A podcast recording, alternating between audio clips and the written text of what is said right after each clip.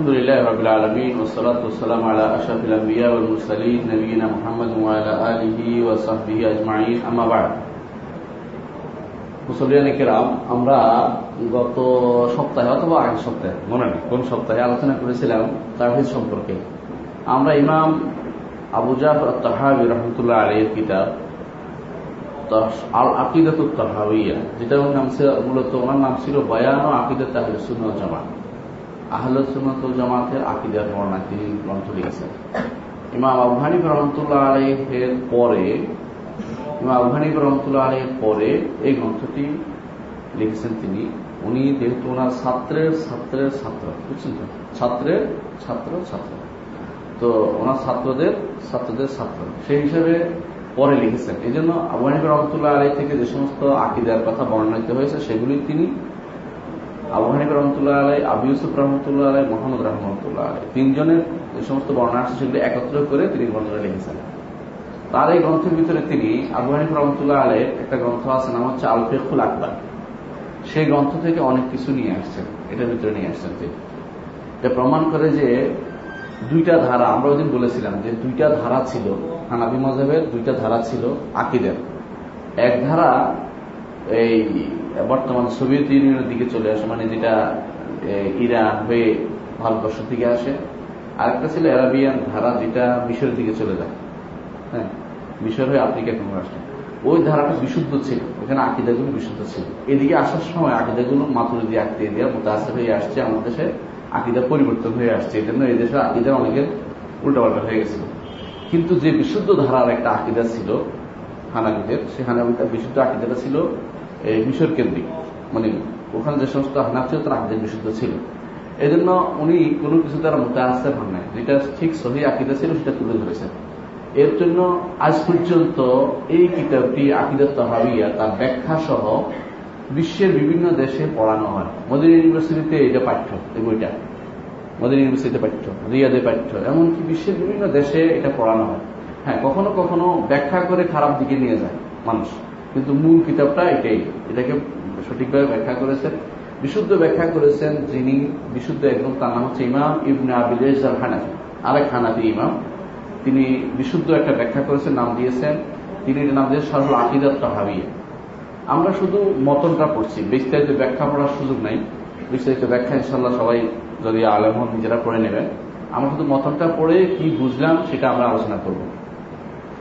গত দর্শে আমরা আলোচনা করেছিলাম যে ইমাম উনি যে কিভাবে শুরু করেছেন, কথাটা দিয়ে তাওহীদ দিয়ে শুরু করেছেন, আল্লাহ তাআলা সম্পর্কে, ইন্নাল্লাহ আযজা ওয়া জাল্লা কি, আল্লাহ তাআলা কি আলোচনা করেছেন, ওয়াহিদুন একক সত্তা দিয়ে শুরু করেছেন।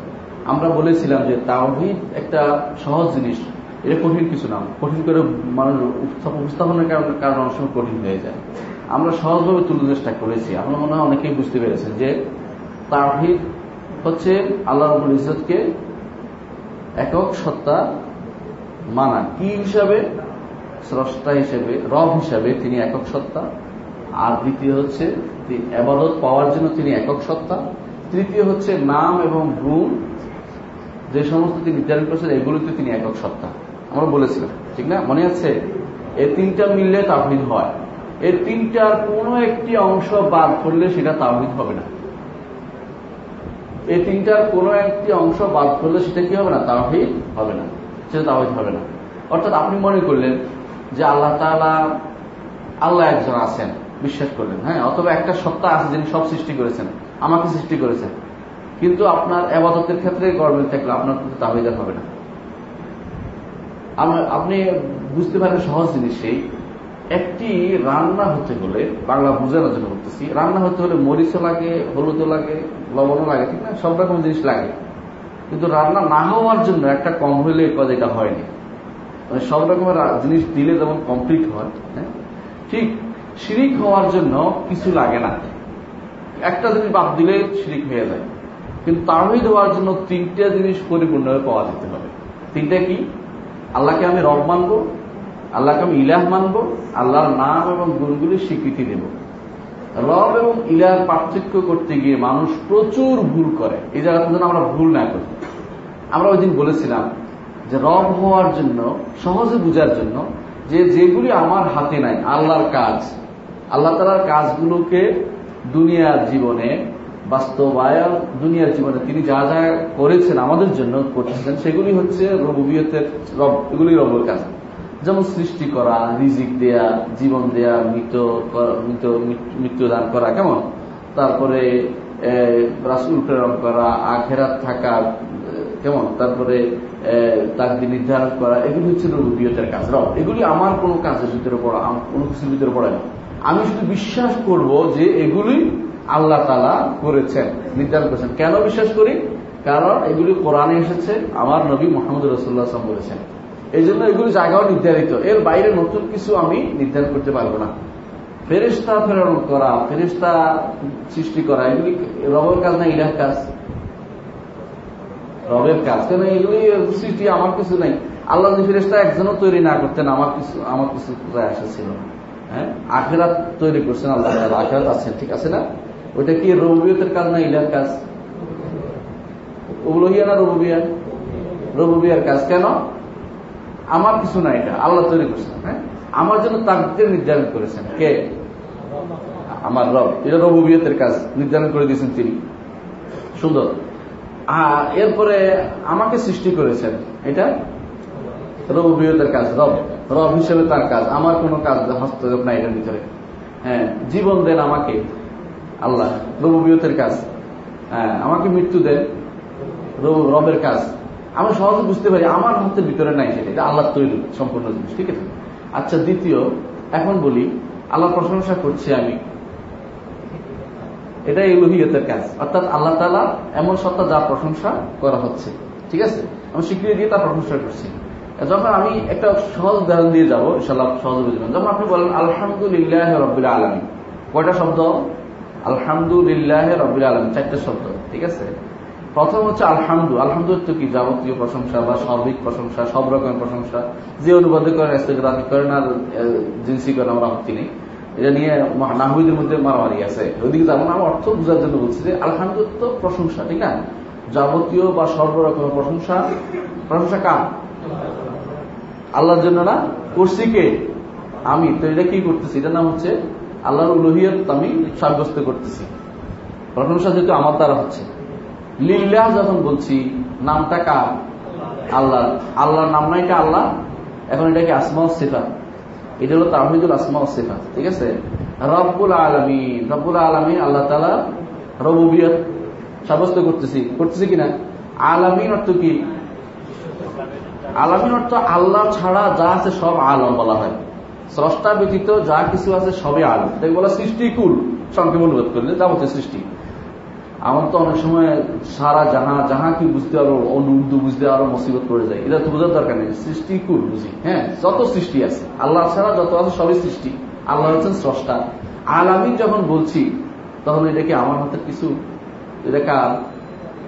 আল্লাহর রুবুবিয়তের কাজ। তিনি সব সৃষ্টি করেছেন, আলম, দুনিয়া, আখিরাত, তিনি মানুষ সৃষ্টি যত কিছু আছে। যদি বলেন যে তিন আলম, আলম বরজক, দুনিয়া, আখিরাত, এটা বলেন এটা এক আলম। আবার বলেন যে না, এই উদ্দেশ্য না, উদ্দেশ্য হচ্ছে যে মানুষ, জিন জাতি, অন্য জাতি জাতি প্রজাতি, এটাও শুদ্ধ। অর্থাৎ হচ্ছে আমার উদ্দেশ্য তাওহীদ বোঝার জন্য খুব কঠিন কিছু চাইতেন। আমার সূরা ফাতিহা পড়লে তাওহীদ বুঝতে পারবেন। এই জন্য ইমাম ইবনে কাইয়িম রাহমাতুল্লাহ আলাইহি বলছেন যে পুরা কোরআনটাই তাওহীদ। কারণ কোরআনে কারীমের হয় আল্লাহ সম্পর্কে খবর দেওয়া হয়েছে, তা তিনি কি করেছেন, নয় তার বান্দারা কি করেছে এই সম্পর্কে খবর দিয়েছে, দুইটা। তিন নম্বর হচ্ছে আল্লাহর কথা মানলে কি উপকার আছে সেটার খবর দিয়েছেন, অথবা আল্লাহর কথা না মানলে কি ক্ষতি আছে সেটার খবর দিয়েছেন, ঠিক আছে? অথবা যারা আল্লাহর কথা মানেনি তাদের কি গতি হয়েছিল সেটা বলা হয়েছে। এই তো, এর বাইরে যায়নি। সুতরাং বোঝা গেল যে পুরাটাই তাওহীদ, কোরআনে কারীম পুরাটাই তাওহীদ। বুঝার ব্যস্তমে আমরা কঠিন মনে করতেছি, এটা কঠিন কিছুই না। এখন আমার জন্য সহজ হয়ে গেল। আলহামদুলিল্লাহ রাব্বিল আলামিনের ভিতরে আমার তাওহীদ চলে এসেছে। বিসমিল্লাহির রহমানির রহিম ভিতরে দেখেন, আপনি যখন আল্লাহর নামে শুরু করছি, শুরু করছে কাজটা কি? আল্লাহর না, এটা ইবাদত না? ইবাদত হলে কার জন্য করছি? আল্লাহর জন্য। সেই হিসাবে এটা তাওহীদুল উলুহিয়া বা ইবাদত। আচ্ছা, আল্লাহর নাম বিসমিল্লাহ, আল্লাহর নাম উচ্চারণ করছেন, এটা তাওহীদুল রুবুবিয়া। আসমা ও সিফাত দুটো একসাথে হয়েছে এখানে। হ্যাঁ, রহমানুর রহিম তার গুণ বর্ণনা করছি, গুণাগুণ, আসমা ও সিফাত। রহমান রহিম, বিসমিল্লাহর ভিতরে আছে তিনটাই আছে। তাহলে বুঝতে হবে যে আলহামদুলিল্লাহ, যে আমরা বুঝার পেশার কারণে তাওহীদ বুঝতে কঠিন হচ্ছে। সহজ না, এটা বুঝতে হবে। সেটা বুঝলে আজকে একটা জিনিস পড়াবো, আজকে যে জিনিসটা উনি আলোচনা করেছেন ওই জিনিস তাওহীদের তিনটি প্রকারই আলোচনা করেছেন। আজকে তিনি আমরা যে যে জায়গায় থেমেছি সেখান থেকে আলোচনা করছিলেন যে যেহেতু আমরা সাধারণত রুবুবিয়া আগে বলি, তারপর লোহিয়া, তারপর আসমা সিফাত করি, সেই হিসেবে তিনি আসছেন যে রুবুবিয়াতের কাজ যেহেতু রব, রবের কাজ কি কি আমরা এটা আলোচনা করেছিলাম মনে হয়। রবের কাজ মৌলিক যে তিনটি গুণ থাকে সেগুলি আমরা মনে রাখতে হবে। একটি হচ্ছে যে আল্লাহ তাআলা রবের অস্তিত্ব স্বীকার করা, এটা হচ্ছে এক নম্বর রুবুবিয়্যাহটা। আপনি আল্লাহ রুবুবিয়্যাহ স্বীকৃতি দিতে হলে এক নম্বর স্বীকৃতি দিতে হবে যে আল্লাহর অস্তিত্ব আছে। আমরা এটার কিছু উদাহরণ টানছিলাম, ঠিক আছে, মনে আছে আছে ইনশাআল্লাহ অনেকেরই, অথবা না থাকলে দেখে মনে খেয়াল করে নেবেন, আচ্ছা শুনে নেবেন। দ্বিতীয় কাজ হচ্ছে রুবুবিয়্যাহতে দ্বিতীয় যে জিনিসটা চলবে সেটা হচ্ছে রব যিনি হবেন তিনি অবশ্যই খালেক হবেন, অবশ্যই তিনি খালেক হবেন, স্রষ্টা হবেন, রাজেক হবেন, একটা একটা ধরেন যিনি মানে রব যিনি হবেন তিনি অবশ্যই সৃষ্টি করার ক্ষমতা রাখেন, রিজিক দেওয়ার ক্ষমতা রাখেন, হয়েছে কয়টা দ্বিতীয় নম্বর কাজ। তৃতীয় নম্বর কাজ হচ্ছে যিনি রব হবেন তিনি অবশ্যই মালিক হবেন, মালিক ইয়াউমিদ্দিন আসতেছে এই জন্য বলতেছে, যিনি স্রষ্টা হবেন তিনি অবশ্যই, যিনি রব হবেন তিনি অবশ্যই কি হবেন, মালিক হবেন, মালিক হবেন। আর চতুর্থ যে কাজটি সেটা অবশ্যই জরুরি, যিনি রব হবেন তাকে অবশ্যই পরিচালনার ক্ষমতা থাকতে হবে, সবকিছু পরিচালনা ক্ষমতা থাকতে হবে। পরিচালনা বুঝছেন তো, ভালো ভালোর দিকে নিয়ে যাওয়া, খারাপের দিকে নিয়ে যাওয়া, অসুস্থ অসুস্থ করা, জীবন দেয়া, মৃত্যু দেয়া, এগুলো কে পরিচালনা? পরিচালনা দুনিয়াটা এই সূর্য পশ্চিম দিক থেকে পূর্ব দিকে, পূর্ব দিক থেকে পশ্চিম দিকে নিচ্ছেন, এই ইব্রাহিম আলাইহিস সালাম এটা দিয়ে কিন্তু দলিল দিয়েছেন, হ্যাঁ বলেছেন যখন যে রব্বি আল্লাযী, আমার রব হচ্ছে আল্লাযী ইয়াতি বিশ-শামসি মিনাল মাশরিক ফাতি বিহা মিনাল মাগরিব, আমার রব যেহেতু তিনি, তিনি কিন্তু রবের কাজ হচ্ছে বিরাট পরিচালনা করা, এই জন্য তিনি পূর্ব থেকে সূর্য পশ্চিম দিকে নিয়ে যায়, দেখি তুমি যদি রব হয়ে থাকো তাহলে দেখি এটা এদিকে ঘুরাই দাও তো দেখি, রবের কাজ পরিচালনা করা তুমি তো পারছো না। তখনই সে কি করলো, বাবু হেতাল্লাদি কাফার, তখন সে চুপ হয়ে গেল, এটা সম্ভব না। কিন্তু সে আরেকটাকে সালাকি করছিল, সালাকি করে মনে আছে যখন তিনি বললেন যে আমার রব তো এমন যিনি জীবন দেন মৃত্যু দেন, অর্থাৎ আমরা বলছি অর্থাৎ পরিচালনা করতে এটা দেখায়, তখন সে লাভ দিয়ে ওটা বলছে আমিও পারি, কিভাবে পারো কিভাবে পারো, একজনকে মারলাম একজনকে জীবিত রাখলাম, এ তো হয়ে গেল, এটা একটু সালাকি করা। কিন্তু এই সালাকি উনি বুঝছেন যে এখন ওইটারে কি করবে দেখি, মানে পশ্চিম সূর্য আকাশের পশ্চিমে কিভাবে নেবেন, পশ্চিমটা তো উঠাতে পারবে না, হ্যাঁ। তো এই জন্য রবের কাজ কি বলেছি কয়টা, মৌলিক কাজ কয়টা, চারটা। কি তৃতীয় স্বীকৃতি দিতে হবে, দ্বিতীয় হচ্ছে খালেক এবং রাজেক বলতে হবে এক, দুই, তৃতীয় হচ্ছে মালিক হতে হবে তিনি, মালিক।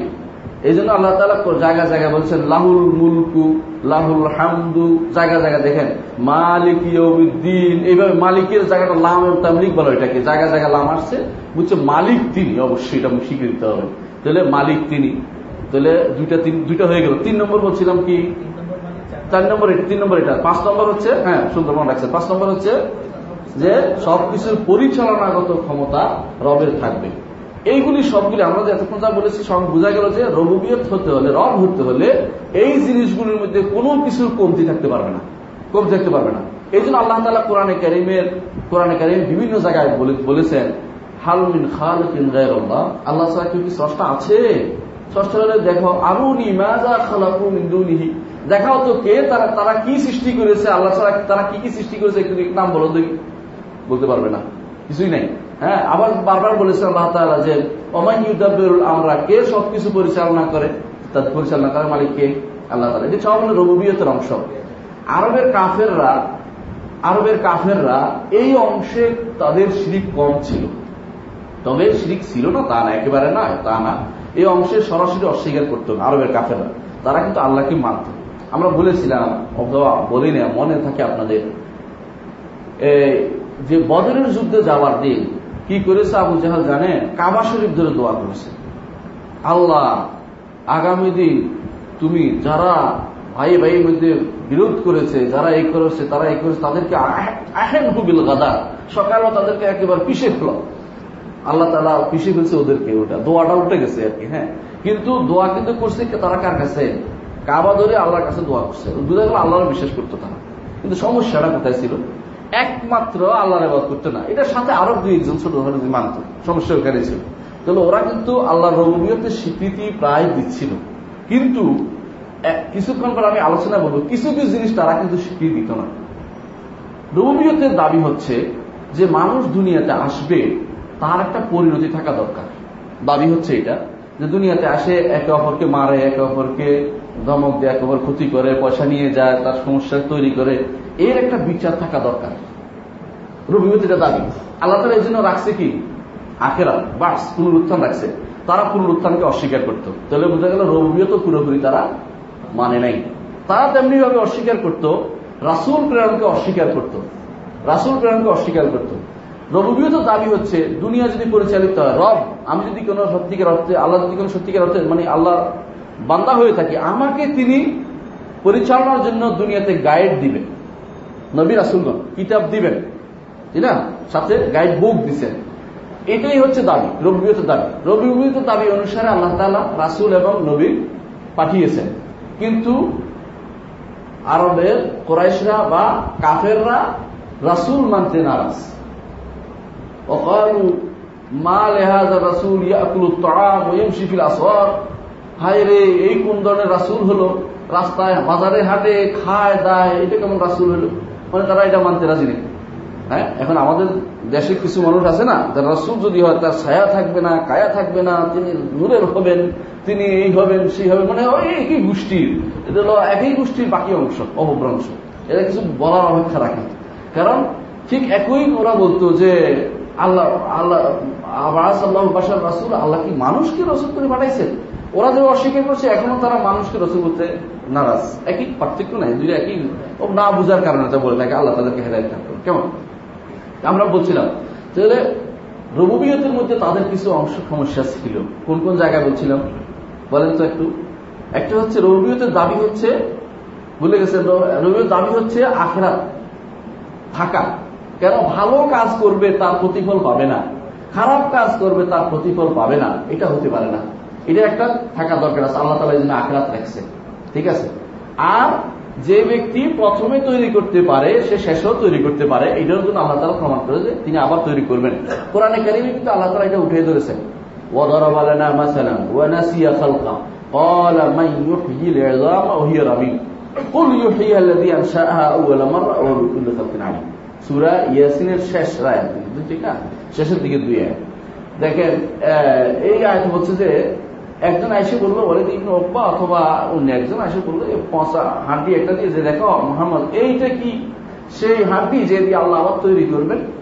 তখন রাসূলুল্লাহ সাল্লাল্লাহু আলাইহি ওয়াসাল্লামের কাছে আয়াত নাযিল হলো যে হ্যাঁ, এইটাই আল্লাহ তাআলা যিনি আগের তিনি প্রথমবার তৈরি করেছেন তিনি দ্বিতীয়বার তৈরি করতে পারেন, সুতরাং তোমার বিশ্বাস থাকা ঈমান থাকা উচিত। কিন্তু তারা এখানে ঈমান আনে নাই। এই যে দ্বিতীয়বার তৈরি করা, এটা কি রুবুবিয়তের কাজ না উলুহিয়তের কাজ? রুবুবিয়তের কাজ, রুবুবিয়তের কাজ। দ্বিতীয়বার তৈরি করে, প্রথমবার সৃষ্টি সৃষ্টি করা একই কথা, দ্বিতীয়বার সৃষ্টি করা। এটাকে অস্বীকার করছে কারা? মক্কার কাফেররা এটাকে অস্বীকার করছে।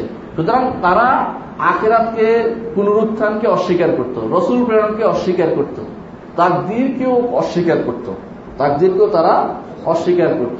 তারা মনে করত এইভাবে হয়ে যাচ্ছে, তাদের আগে কোনো নির্ধারণ করা কিছু নাই, অথচ তাকদীর না থাকলে। দেখেন, রবের কাজ হচ্ছে প্রত্যেকটা জিনিস, যিনি বিজ্ঞ তার প্রত্যেকটা জিনিস সুন্দরভাবে লিপিবদ্ধ থাকে, কর্মকাণ্ড।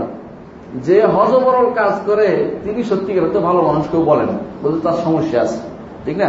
মানুষের ভিতরে তা হয়ে থাকলে আল্লাহর ব্যাপারে ওয়ালিল্লাহিল মাসালুল আ'লা, আল্লাহর জন্য উত্তম উত্তম উত্তম উদাহরণ। আল্লাহর ব্যাপারটা কেন মানুষ ধারণা করে যে আল্লাহ তাআলা তাকদীর নির্ধারণ করেন নাই?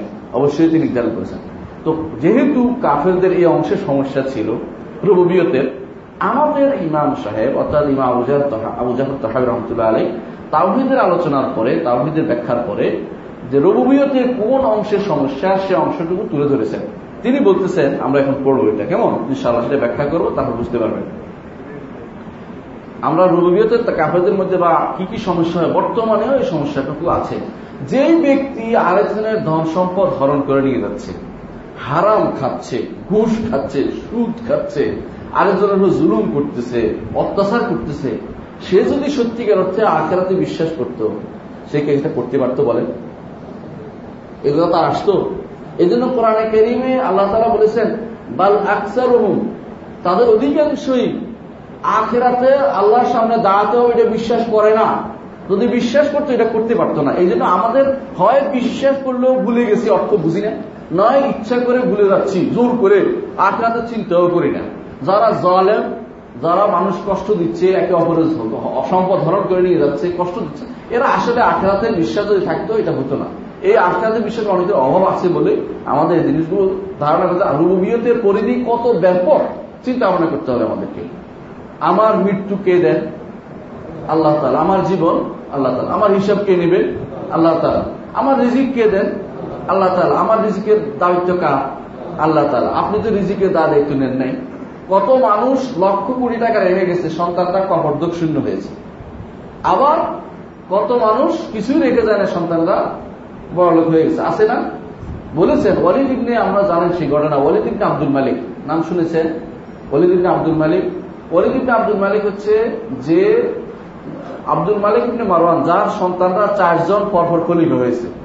অলিদ ইবনে আব্দুল মালিক ছোট অবস্থা এমন ছিল যে তার কাপড় দেখে, অলিদ আব্দুল মালিকের ছেলে, ছোট অবস্থা এমন ছিল তার কাপড় দেখে ঈর্ষা করতো মানুষ, যে এত দামি কাপড় বিদেশ থেকে আনে সন্তানদের পরাচ্ছে। মানে বাজার হাঁটে গেলে আশেপাশে মানুষের মানে তাদের ঝাড় ঝমকে মানে বেহুশ হয়ে যাওয়ার উপক্রম হতো। ঠিক আছে, এই এরকম সম্পদ রেখে গেছে। কিন্তু ইমাম আওজাঈ অথবা অন্য একজন ইমাম বলতেছেন যে আমি দেখেছি তাকে ভিক্ষা করতে, পরবর্তীতে এই পোলাকে, এই ছেলেগুলো।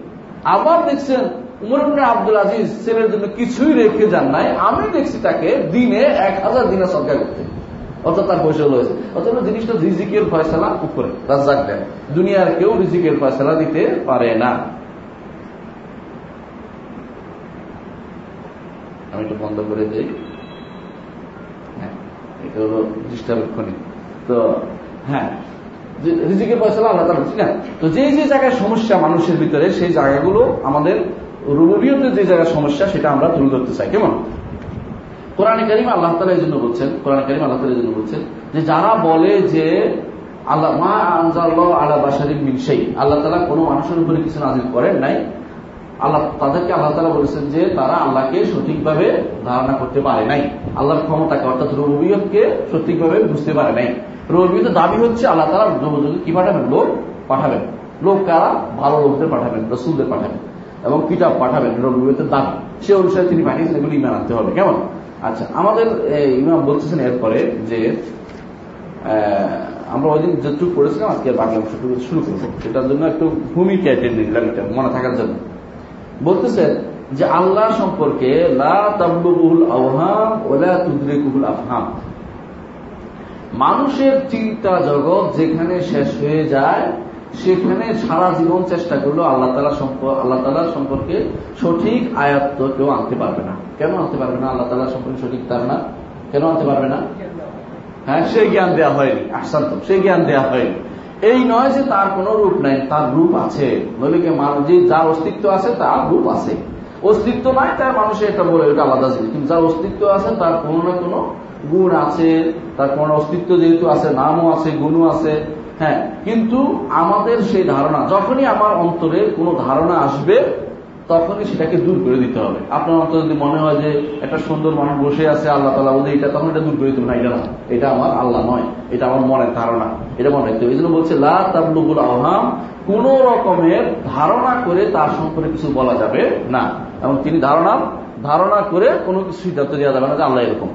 হ্যাঁ, তারপর বলছে ওয়ালা তুদরিকুল আফহাম, বুঝে আলোচনা করে বুঝেই বুঝেই আল্লাহকে সঠিকভাবে আয়ত্ত করতে পারবেন না, বরং এটা ইমানের বিষয়। এটা কিসের বিষয়? ইমানের বিষয়। এই জন্য আল্লাহ তাআলা দুনিয়াতে দেখা দেন নাই, আখিরাতে প্রত্যেকেই ইমানদার যারা জান্নাতে যাবে তারা দেখতে পাবে। দেখার পরে তাদের ইমান আর দরকার নাই, এটা সরাসরি হয়ে যাবে। হ্যাঁ, আমি যদি বলি যদি বলি এটা যে এটা একটা কিতাব আমি বিশ্বাস করলাম, এটা হাসবেন। তোমাদের বিশ্বাস করা কি আছে? দেখতেই পাচ্ছি, ঠিক না? ইমানের যেহেতু বিশ্বাসটা, এই জন্য ইমান যেহেতু আনবেন, আমি ইমান আনলাম যে এটা একটা কিতাব, এটা একটা কথা হলো না, কারণ এটা শুধুর সামনেই আছে। এটা ইমানের জিনিসটা, ইমান হচ্ছে না দেখে বিশ্বাস করা। এই জন্য কোরআনে কারীমে আল্লাহ তাআলা প্রথমে বলেছেন প্রথমে বলেছেন কি বলেছেন আল্লাযীনা ইউমিনুনা বিল গায়ব, যারা গায়েবের উপর ইমান রাখে। অর্থাৎ গায়েব না হলে ইমানের প্রশ্ন আসে না, গায়েব হওয়ার কারণে ইমানের প্রশ্ন আসে। আপনি দেখবেন, এই জন্য ফেরেশতাদের উপরে দেখছেন কেউ ইমান আনছে, ঠিক না? আখিরাত কি দেখছেন? দেখেন না, ইমান আনছেন। রাসূলকেও তো আপনি দেখেন নাই, তারপরে ইমান আনছেন, ঠিক না? হ্যাঁ, সুতরাং শাহাদা আলা দুইটাই থাকতে হয়। ইমানের মাসালাটা সম্পূর্ণ গায়েবের সাথে সম্পৃক্ত। গায়েবের সাথে সম্পৃক্ত। হ্যাঁ, তো বলছে আপনি বুঝে শুনে এদরাক করতে পারবেন না, আল্লাহ সম্পর্কে পরিপূর্ণভাবে আয়ত্ত করতে পারবেন না। ওয়ালা ইউশবিহুল আনাম, এরপর বলতেছেন আল্লাহ তাআলা যে ওয়ালা ইউশবিহু, আল্লাহ তাআলা কোরআনে কারীমে কিন্তু মানুষ মানুষের তিনি যে মানুষের মত নন এটা বলছে কোরআন কারীমে, এটা বলেছেন আল্লাহ তাআলা লাইসা কামিসলিহি শাইউন, তার মতো কোনো কিছু নাই। ওয়া হুয়াস সামিউল বাসীর, তিনি সর্বশ্রোতা সর্বদ্রষ্টা, তার মতো কোনো কিছু নাই। অর্থাৎ আল্লাহ তাআলা এখন বলেন যে আমার তার মতো কোনো কিছু নাই, কোনো কিছু তার মতো না। যেমনি অনুবাদ করেন, কথা একটাই যে কোনো কিছু উদাহরণ দিয়ে আল্লাহকে বোঝার কোনো সুযোগ নাই, উদাহরণ দিয়ে বোঝার কোনো সুযোগ নাই। ঈমান তিনি যতটুকু বলছেন ততটুকুর মধ্যেই তাকে রাখতে হবে, যতটুকু বলছেন ততটুকু রাখতে হবে। কারণ আল্লাহ তাআলা কোরআনে কারীম বলেছেন ওয়ালা ইউহিতুনা বিহি ইলমা, তার তাদের ইলম তাকে তাকে আল্লাহ তাআলাকে কখনো পরিবেষ্টন করতে পারবে না। ইলম আমাদের ওমা উতিতু মিনাল ইলমি ইল্লা কালিলা, আমাদেরকে খুব কমই জ্ঞান দেয়া হয়েছে। আর জ্ঞানের ভিতরেও তারতম্য আছে। যদি তাওহীদের বিষয়টি জ্ঞানের বিষয় হইতো, জ্ঞানে জ্ঞানীরা জানতো শুধু, তাহলে একটা সমস্যা হইতো কি, যারা সাধারণ মানুষ আছে ওরা বলতো আমরা তো বুঝতেই পারিনি, আমাদের জ্ঞানের বিষয় না, সুতরাং আমাদেরকে আপনি পাকড়াও করেন না। আল্লাহ কারণ এটা তো জ্ঞানের বিষয়, এটা হচ্ছে ইমানের বিষয়। অর্থাৎ তুমি যোগ বিয়োগ পূরণ ভাগ করে বানাইবে, এটার কিছু না, এটা এটা হচ্ছে সম্পূর্ণের উপরে ইমানের বিষয়।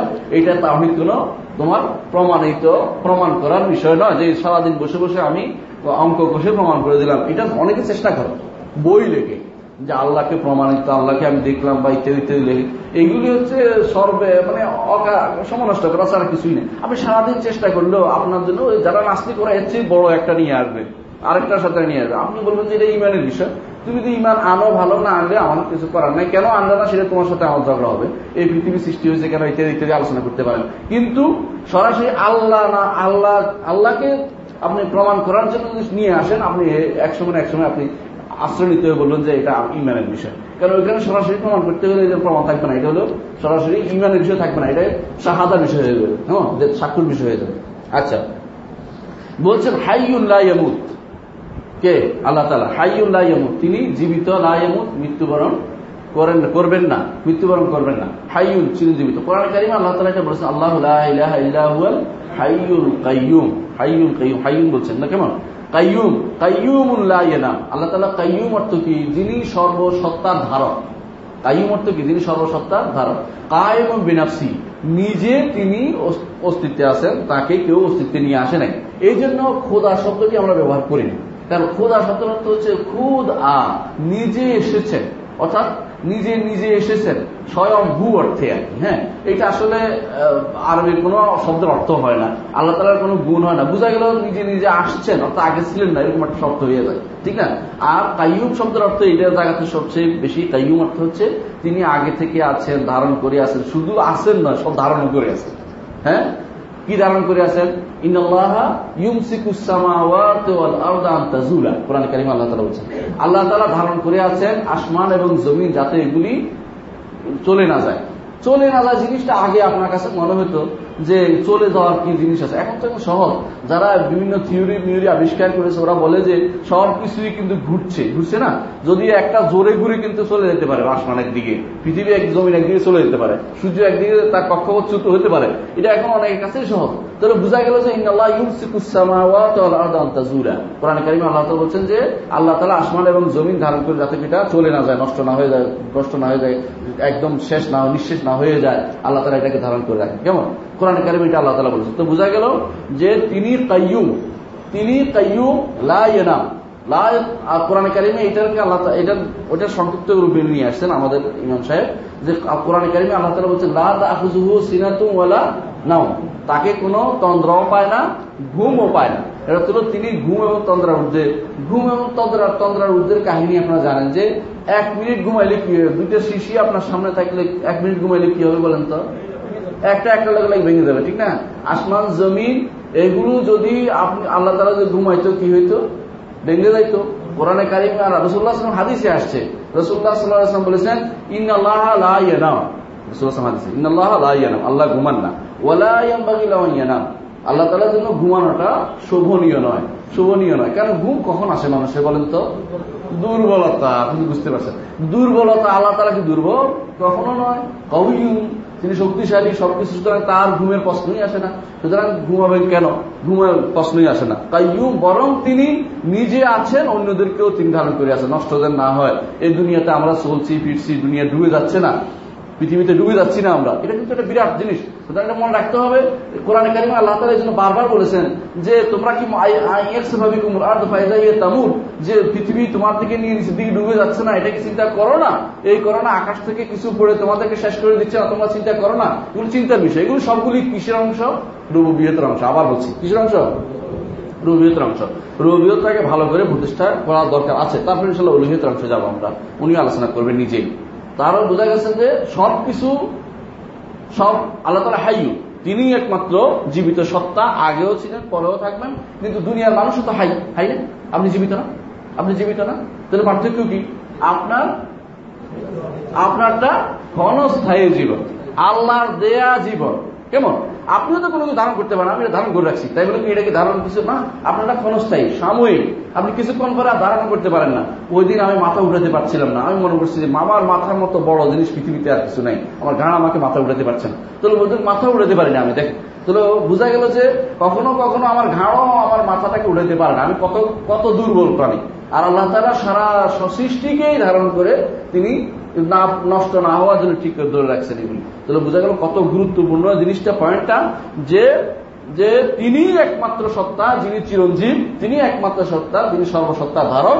এবং এইটাই এই জায়গাতে সবাই ফেল, কোনো কিছু এই জায়গা থাকতে পারবে না। এই জন্য দেখেন ইব্রাহিম আলাইহিস সালাতু ওয়াস সালাম, ইব্রাহিম আলাইহিস সালাতু ওয়াস সালামের সাথে নমরুদের বা ওদের বংশের যে কথোপকথন হয়েছিল, বলছিল কি, তারা বলছিল, তিনি বলছিল এই বুঝি আমার রব, তোমরা তো বলতে চাও, অর্থাৎ কি এই শামস কামার কামার কত বলল, তারকা তারকা চলে গেল, বলছে লাউহুল আফিলিন, উনি বললেন যেটা চলে যায় এটা আবার কি আমার রব হইল কি করে, এটা তো হতেই পারে না। তারপর ফালাম্মা আল কামারা বাযগান ক্বালা হাযা রাব্বি, তারপর বলল কামার দেখলো, তাহলে এটা বুঝি রব আমার।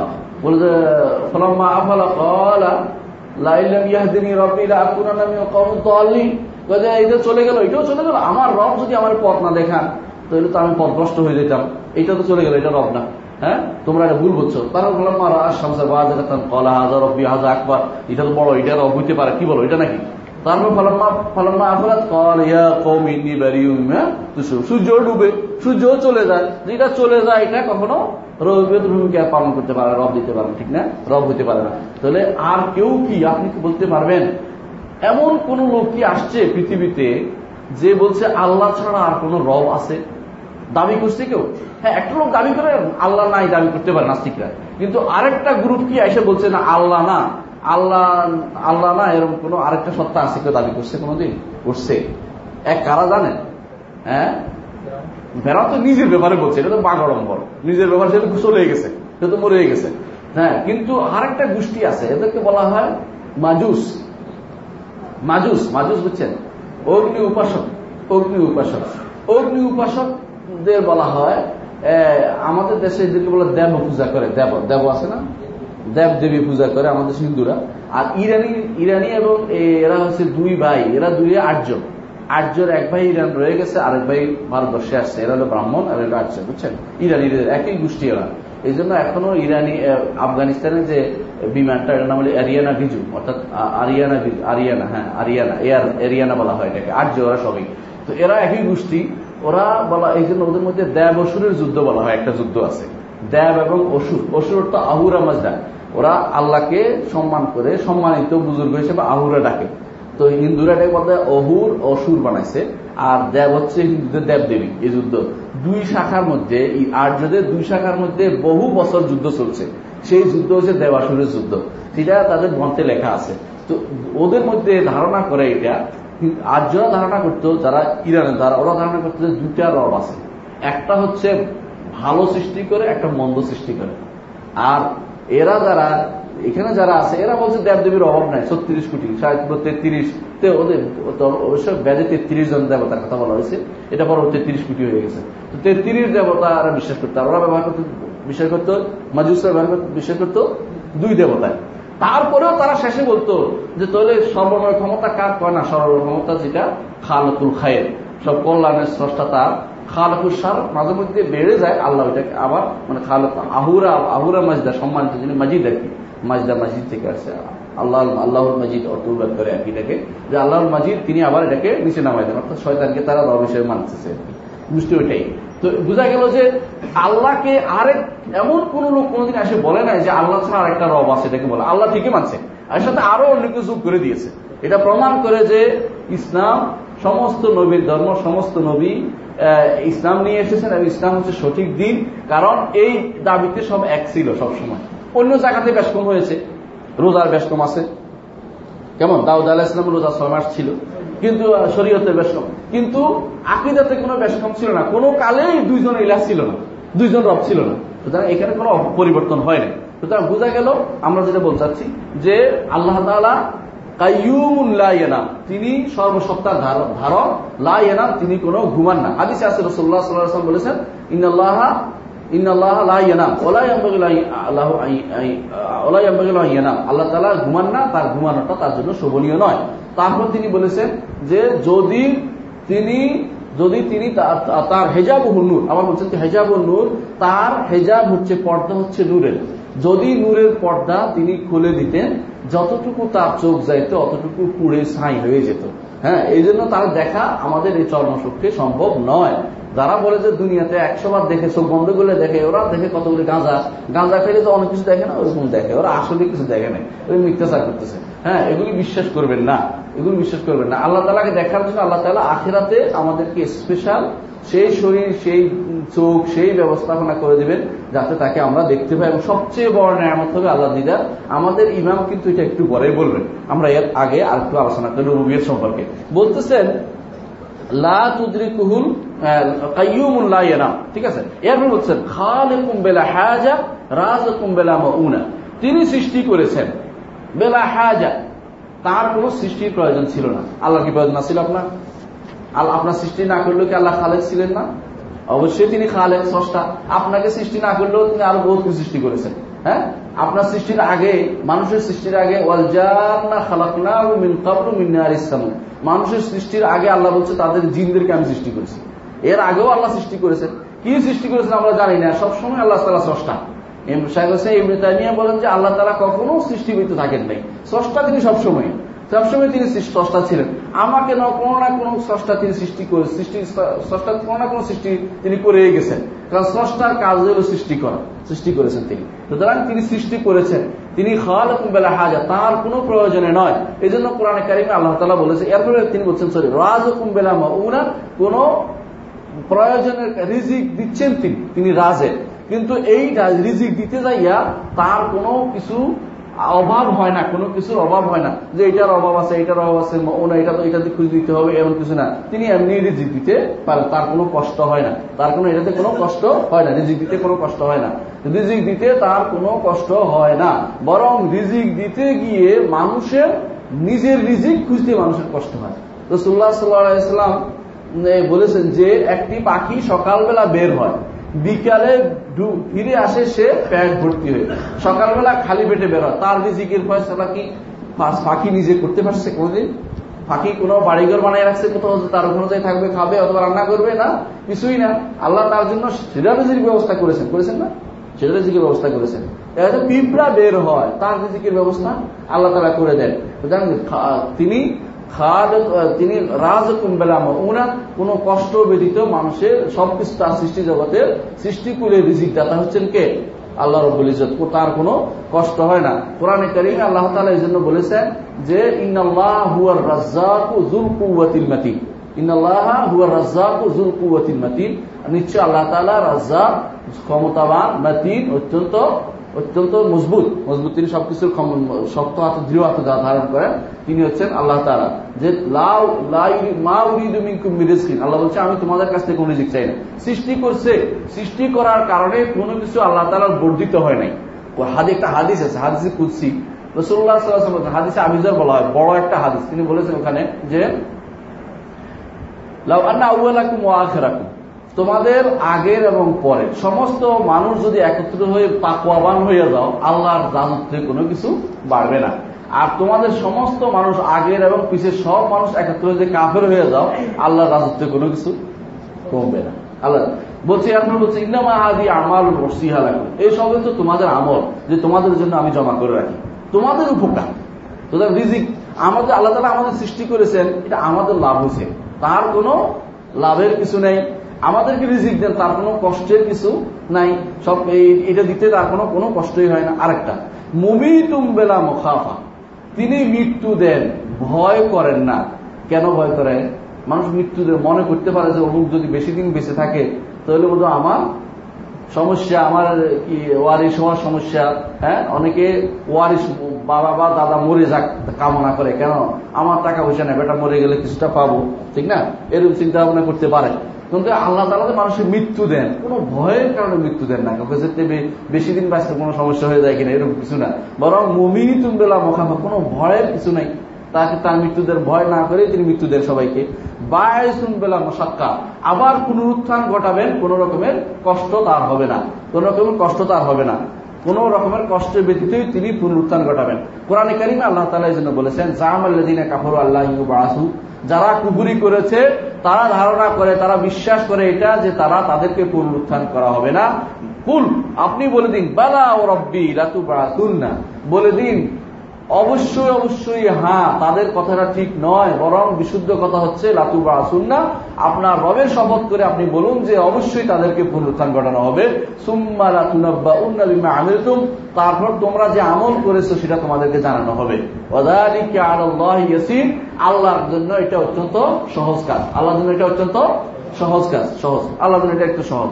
হ্যাঁ, এই জন্য কোরআনে কারীমে দোয়া করতে বলেছে আপনাদেরকে, রব্বানা ইন্নাকা জামিউন জামিউন নাস লিয়াউমিন লা রাইবা ফি, হে রব, হে আমাদের রব, আপনি সমস্ত মানুষকে একত্রিত করবেন এমন একদিনের জন্য যে দিনের ব্যাপারে কোনো সন্দেহ নেই, যে দিনে একত্রিত করার ব্যাপারেও কোনো সন্দেহ নেই, অর্থ হতে পারে দিনটারও কোনো সন্দেহ নেই, একত্রিত হবো যে আমরা, এতে কোনো সন্দেহ নেই।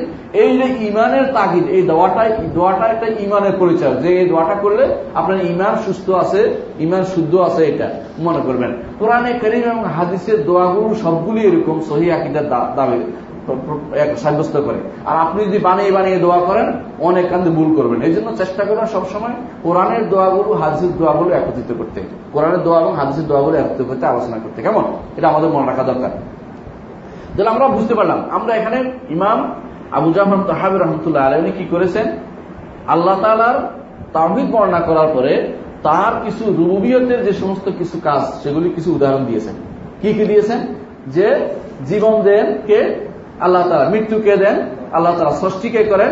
আল্লাহ তাআলা। রিজিক কে দেন? আল্লাহ তাআলা। আবার পুনরুত্থান কে ঘটাবেন? আল্লাহ তাআলা। এই কথাগুলি তিনি উঠিয়ে ধরেছেন যে এগুলি আর রুবুবিয়তের কাজ। এরপরে তিনি এরপরে তিনি আল্লাহ তাআলার নাম এবং গুণের কিছু অংশ তুলে ধরছেন, যে আল্লাহ তাআলার নাম এবং গুণের কয়টা কথা বললাম। আল্লাহ রুবুবিয়তের আলোচনা আজকে অনেক কিছু করেছে, ঠিক আছে, মনে আছে? হ্যাঁ, কিছু রুবুবিয়তের কিছু গুণগুলিতে উল্লেখ করেছেন, আমরা এগুলি আগে উল্লেখ করে দিয়েছিলাম, কেমন, পরিবর্তন করে ঠিক বলেছিলাম না, ওইগুলি সংক্ষেপে তিনি বলেছেন।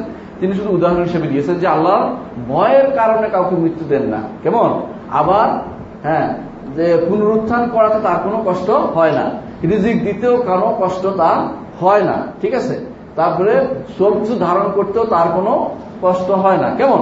এই জিনিসগুলো তিনি বলেন যে আল্লাহ সম্পর্কে ধারণা যেন, আমার ধারণা যেন কোনো মনুষ্য কেন্দ্রিক বা কোনো সৃষ্টি কেন্দ্রিক কোনো ধারণা যেন আমার মাথায় না আসে, সেটাও তিনি বলে দিয়েছেন, কেমন। এরপর তিনি এই ফেকরাতে এসে আমরা আলোচনা করবো, সেটা হচ্ছে তিনি বলেছেন যে আলফিকহুল আকবর তৃতীয় ফেকরা অংশ অংশ আলোচনা করেছেন, সেখানে বলছেন মা জালা বিসিফাতিহি কদিমান ক্বাবলা খালকিহি লাম ইয়াজদাদ বিকাউনিহিম শাইআন লাম ইয়াকুন ক্বাবলাহুম মিন সিফাতিহি ওয়া কামা কানা বিসিফাতিহি আযালিয়ান কাযালিকা লা ইয়াযালু আলাইহি আবাদিয়ান। এখানে এসে তিনি আল্লাহর নাম এবং গুণ সাব্যস্ত করছেন। তাওহীদের একটা অংশ না, মনে আছে, মনে আছে আমরা আলোচনা করেছিলাম তাওহীদের রুবুবিয়ত নিয়ে একটা আলোচনা করেছেন। এখন আসছে তাওহীদ, নাম এবং গুণের ব্যাপারে। আল্লাহ তাআলার নাম এবং গুণের ব্যাপারে কিছু কথা না বললে বুঝতে অসুবিধা হবে, এটা বলে ফেলি।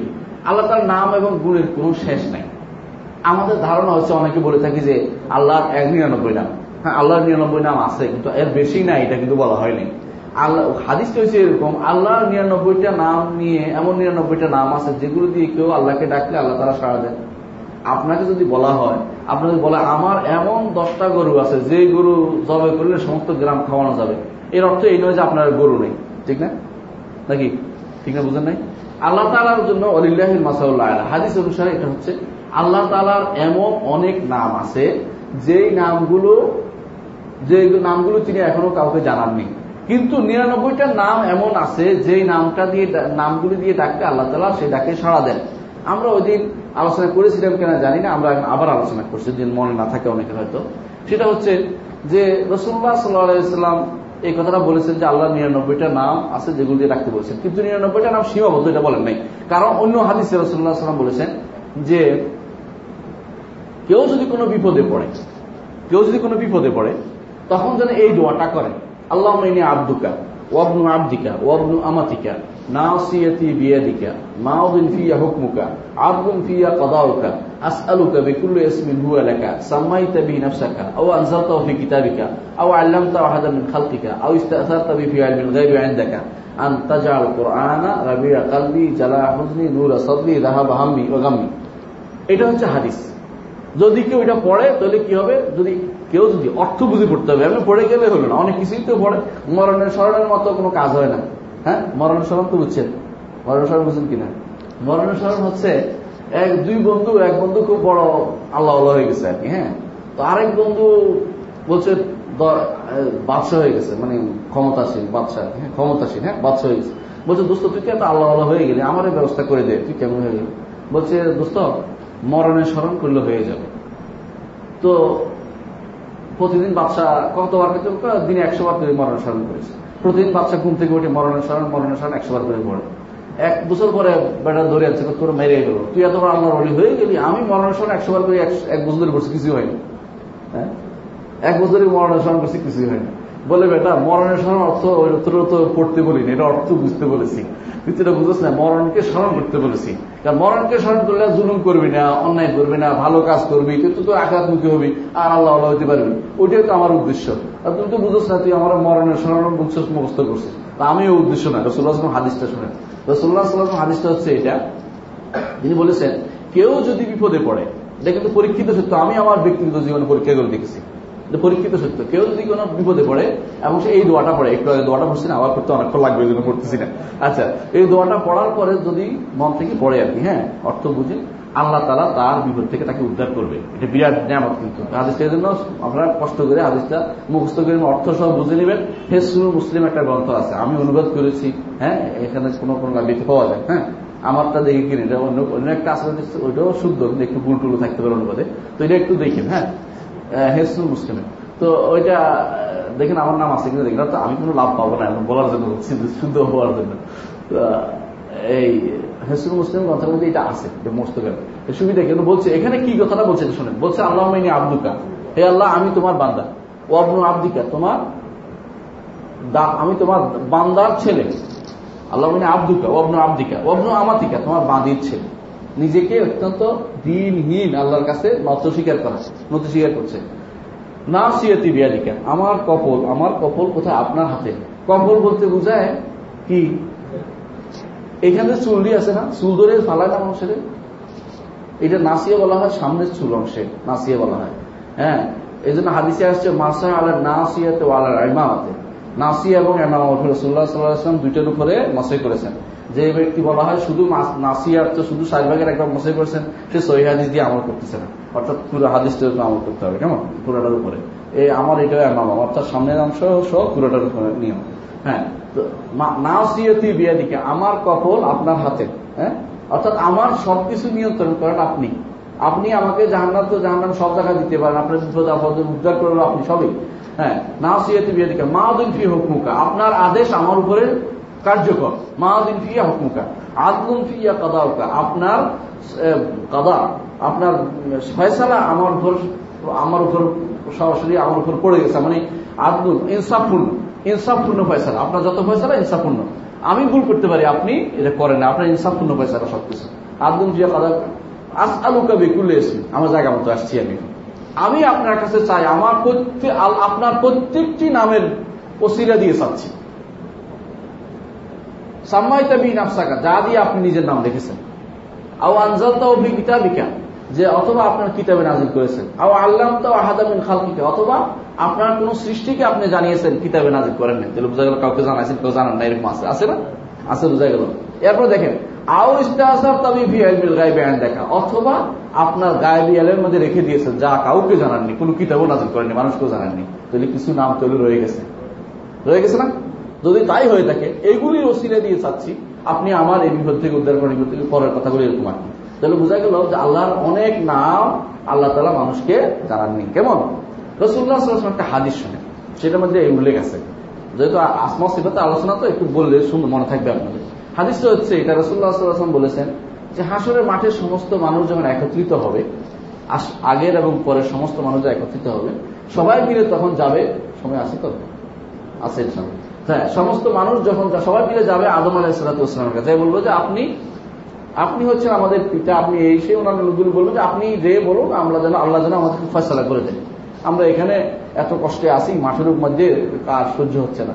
উনি বলবেন যে না, আমি আমি একটি ভুল করেছিলাম, আমার মনে যদি জিজ্ঞাসা করে তোমরা বলো নূহের কাছে, সে হচ্ছে প্রথম রাসূল, তখন নূহের কাছে যাবে, নূহ আলাইহিস সালাম বলবেন না, আমি আমার ছেলে সম্পর্কে যা চাইছিলাম যদি জিজ্ঞাসা করে খবর আছে, আমি যাবো না, তোমরা বলো মুসা আলাহ ইব্রাহিম আলাইহিস সালামের কাছে যাবো, তো ইব্রাহিম আলাইহিস সালাম বলবেন না, আমি তিনটি কাজ এমন কাজ করেছি যদি জিজ্ঞাসা করে না না আমি না আমি না, কার কাছে যাও? মুসা আলাইহিস সালাম। আমি সংক্ষেপ করছি কথাটা এই জন্য, তাদের লম্বা জিনিস তো, হ্যাঁ, মুসা আলাইহিস সালাম কাছে, মুসা আলাইহিস সালাম না, অসম্ভব অসম্ভব, আমি না, কেন?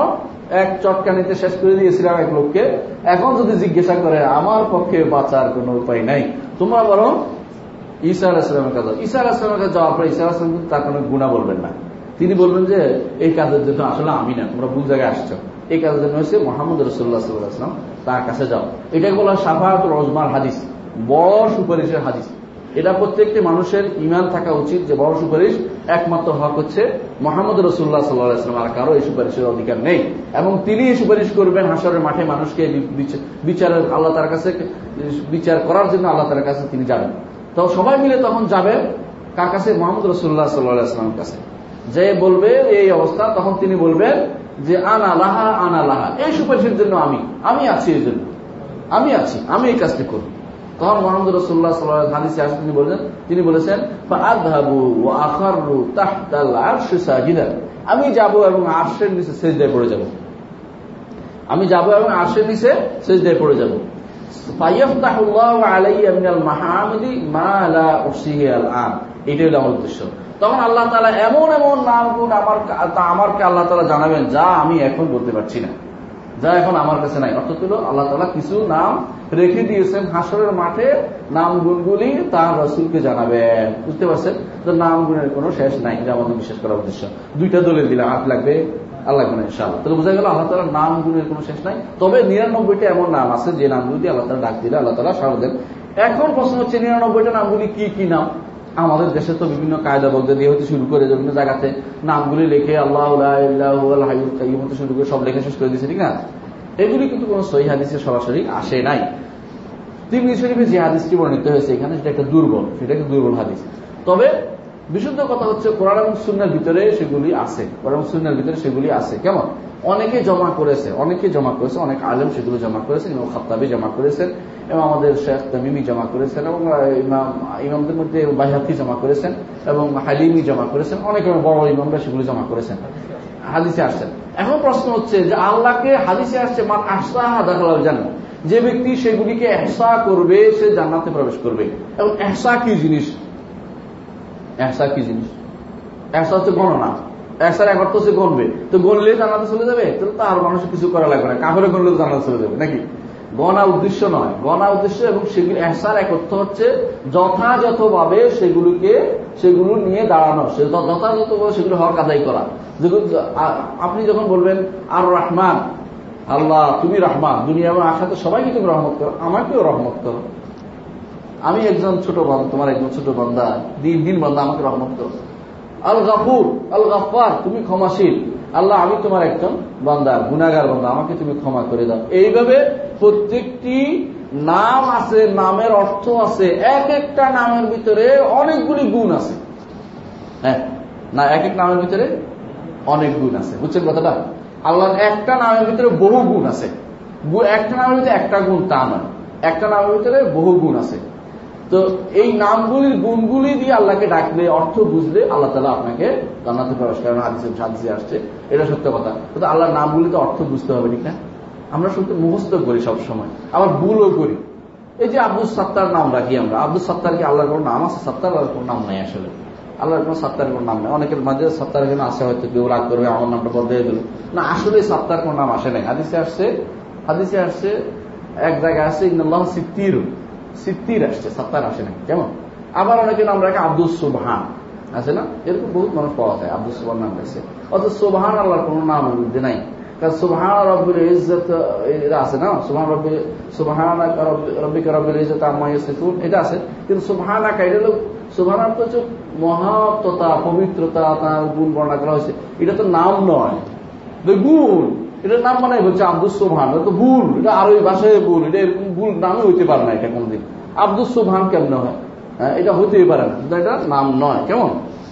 এটা নাম নয়, বরং তার দরকার ছিল যে সুব্বোহ, আল্লাহর নাম সুব্বোহ আছে, তো আব্দুস সুব্বোহ হইতে পারতো, এটা না হলে আব্দুস সুবহান বানাই দিচ্ছে। কেমন? এটা এই জাতীয় নাম না জানার কারণে ডাকতেও পারি না। আমরা ওই দিন বলেছিলাম যে আল্লাহকে নাম ডাক, নাম আল্লাহর নামগুলো আমাদের সাথে ওতপ্রোতভাবে জড়িত, কারণ নাম তার, ডাকবো কে? আমি, আমার নাম জাকারিয়া, আমি কি নিজের ডাকি? আপনি ডাকেন, কে বলেন না? তো নাম সাধারণত এমন একটা জিনিস আছে, আমরা ধাঁধা হিসেবে বলি মাঝে মধ্যে, যে না যেটা তোমার কিন্তু মানুষের ব্যবহার করে, এটা হলো নাম। আল্লাহর নাম আমরা আল্লাহকে ডাকবো, সেটা দিয়ে ডেকে তা দিয়ে আল্লাহর ইবাদত করবো। কেমন? আল্লাহ তুমি গফফার, আমাকে তুমি আমাকে ধরলা না, আমাকে ক্ষমা করে দাও। আল্লাহ তুমি গফফার, ক্ষমাশীল। কেমন? আল্লাহ তুমি সিত্তির, তুমি আমাকে উস্তুর না। আল্লাহ তুমি সবকিছু ঢেকে রাখো, আমাকে তুমি আমার অন্যায়গুলো ঢেকে রাখো, যদি দেখতে না পাই। হাসরের মাঠও আমাকে তুমি পার করে দাও। আল্লাহর কাছে এভাবে বলবে, এটা হচ্ছে এটার দাবি, নাম এর দাবি। হ্যাঁ, এটা বুঝতে পারলে যে আল্লাহর অনেক নাম আছে, ঠিক আছে না? আচ্ছা, এখন প্রশ্ন হচ্ছে আল্লাহর নাম কোথায় পাওয়া যাবে? কোরআন এবং হাদিসে। এবং আল্লাহর নাম বানাইতে পারবেন না, বানানো বুঝেন কিনা? মানে সরাসরি নাম আসছে ওইটা বলতে হবে, ক্রিয়া থেকে নাম বানানো যাবে না, ক্রিয়া থেকে নাম বানানো যাবে না। অর্থাৎ আল্লাহ এই কাজটা করেন, এই জন্য আল্লাহর এই নামটা বানাই দিলাম, এটা হওয়া যাবে না। বরং সরাসরি নাম না আসলে ইচ্ছা করে নাম বানানো যাবে না, বুঝছেন? আল্লাহ তাআলার নাম যেমন যেমন আর রব্ব, আর রব্ব আল্লাহর নাম কোথাও আসে নাই, রব্বুল হিসেবে আসছে, রব্বুস সামাওয়াতি ওয়াল আরদ আসছে। তো আর রব্বু আল্লাহর নাম রাখা ঠিক হবে না, কারণ নাম যদি আব্দুর রব থাকে ভুল হবে, কারণ আল্লাহ আল্লাহর নাম আর আর রব্বু আল্লাহর নাম নয়, এটা গুণ, এটা হচ্ছে গুণ। তো আল্লাহ দাস হইতে হয় কার? নামের দাস হইতে হয়, গুণের দাস নয়। নামের একজন মানুষ দাস হবে কার? নামের দাস। যেমন আব্দুর রহমান, আব্দুর রহমত হইতে পারে না, আব্দুর রহমত হইতে পারে না। তো আব্দুল, এই জন্য আব্দুল গাফফার হইতে পারে, বলেন না আব্দুল গাফফার, আব্দুল গাফারা হইতে পারে না, এটা হইতেই পারে না, এটা হয় না। সুতরাং মনে রাখবেন, নাম হইতে হইতে কোরআন এবং হাদিসে সরাসরি নাম হইতে হলে শব্দটা অবশ্যই থাকতে হবে। কোনো কিছু নাম হইতে হলে কোরআন এবং হাদিসে শব্দগুলি থাকতে হবে। সুতরাং খোদা আল্লাহর নাম মোটেই নয়, এটা কোন হাদিসে আসেই নেই, এমনকি এটার অর্থও আসে নাই, এটা অর্থও আসে নাই। আচ্ছা, তাহলে নাম কোথায় পাওয়া যাবে? কোরআন এবং হাদিসে, এবং ঠিক ওই শব্দ থাকতে হবে সহিহ হাদিসে অথবা কোরআন কারীমে, এই নামটা অবশ্যই থাকতে হবে, তাহলে নামটা গ্রহণযোগ্য হবে। নইলে কাউকে আল্লাহ তাআলাকে ওই নামে ডাকা যাবে না, আল্লাহ তাআলাকে ওই নামে ডাকা যাবে না। কেমন? ইয়া সাত্তার ওই জন্য বলা যাবে না, ইয়া সাত্তারও বলা যাবে না। কেমন? কিন্তু ইয়া ওয়াহাবও বলা যাবে, কারণ আল্লাহ তাআলা তার নাম ওয়াহাব রেখেছেন কোরআন কারীমে, হাদিসে। আচ্ছা, তাহলে কোরআনের নাম জানার ক্ষেত্রে আমাদের মনে রাখতে হবে রাসূলুল্লাহ সাল্লাল্লাহু আলাইহি ওয়াসাল্লাম আর কোরআন এবং হাদিসের বাইরে যাওয়া যাবে না। আচ্ছা, নামের চেয়ে গুণ একটু ব্যাপক, নামের চেয়ে গুণ একটু ব্যাপক। কেমন? একটা আল্লাহ তাআলার নাম একটা ধরেন, আমি যেমন আল কাদের, কাদের অর্থ কি? ক্ষমতাবান, ক্ষমতাবান। হ্যাঁ, ক্ষমতাবান তো ক্ষমতা যার থাকে, একটা গুণ, ক্ষমতাবান একটা গুণ না, গুণ না, আল্লাহ একটা গুণ না, তিনি ক্ষমতা রাখেন, গুণ না এটা। আচ্ছা, এই গুণের সাথে আর কি কি কি যোগ হইতে পারে বলেন তো? যিনি ক্ষমতা রাখেন তিনি দয়া করেন, যিনি ক্ষমতা রাখেন তিনি রহমত করেন, ঠিক না? তিনি আবার শাস্তিও দিতে পারেন, ঠিক না? তিনি আবার ক্ষমতা রাখেন তিনি ক্ষমাও করে দিতে পারেন, যিনি ক্ষমতা রাখেন তিনি আপনাকে রিজিকও দিতে পারেন। তাহলে একটা নামের ভিতরে কতগুলি গুণ চলে আসলো, খেয়াল করছেন? আল্লাহ তাআলার এক একটা নাম বহু গুণের সমাহার, বহু গুণের সমাহার। আল্লাহ তাআলার এক একটা নামে অনেকগুলি গুণ থাকে। আপনি বুঝে আল্লাহর নামগুলি জানলে আপনার লাভ কি? অনেক বেশি। আল্লাহ তাআলা আর কারো কাছে চাইবেন না, তখন কার কাছে চাইবেন? ঘুরে ফিরে আল্লাহর কাছে যাবেন, যে না আমার, ওরে বাবা আমার আল্লাহ যে আমার রব, তিনি যে কত ক্ষমতাবান, আমি ওটার কাছে কেন যাবো, খবর ওরা তো মরে গেছে। হ্যাঁ, ওই মিশর তো নিজের পায়খানার তো কিছুক্ষণ পরে বাথরুমে দৌড় দিতে হয়, ওষুধ খেতে হয়, ওটা আবার কি করবে, আমার কি করবে, ঠিক না? তখন আপনার মনে হবে আল্লাহ সম্পর্কে যত বেশি জানবেন আপনার ইমান তত বেশি পোক্ত হবে, মজবুত হবে। আপনার মনে হবে আল্লাহর নামগুলি জানছেন, আপনি মনে হবে পৃথিবীর সবকিছু বাদ দিয়ে আল্লাহ তালাই তো আমার জন্য যথেষ্ট। এই জন্য নবীরা আল্লাহ সম্পর্কে বেশি জানতেন, ইমান তাদের আরো বেশি মজবুত ছিল, কখনো তারা কারো মানুষের দ্বারস্থ হননি, কারণ ইমান তাদের তত বেশি মজবুত ছিল। এই জন্য আল্লাহ সম্পর্কে যত বেশি জানবেন, আল্লাহর নামগুলি যত বেশি জানবেন, তত বেশি একমাত্র আল্লাহর ইবাদত করবেন। আল্লাহর ইবাদত ছাড়া কারো ইবাদত আপনি করবেন না, কারণ তখন আপনার শিরক থেকে দূরে থাকবেন, তাওহীদের দিকে চলে আসবেন। এই হচ্ছে নাম এবং গুণের উপকারিতা।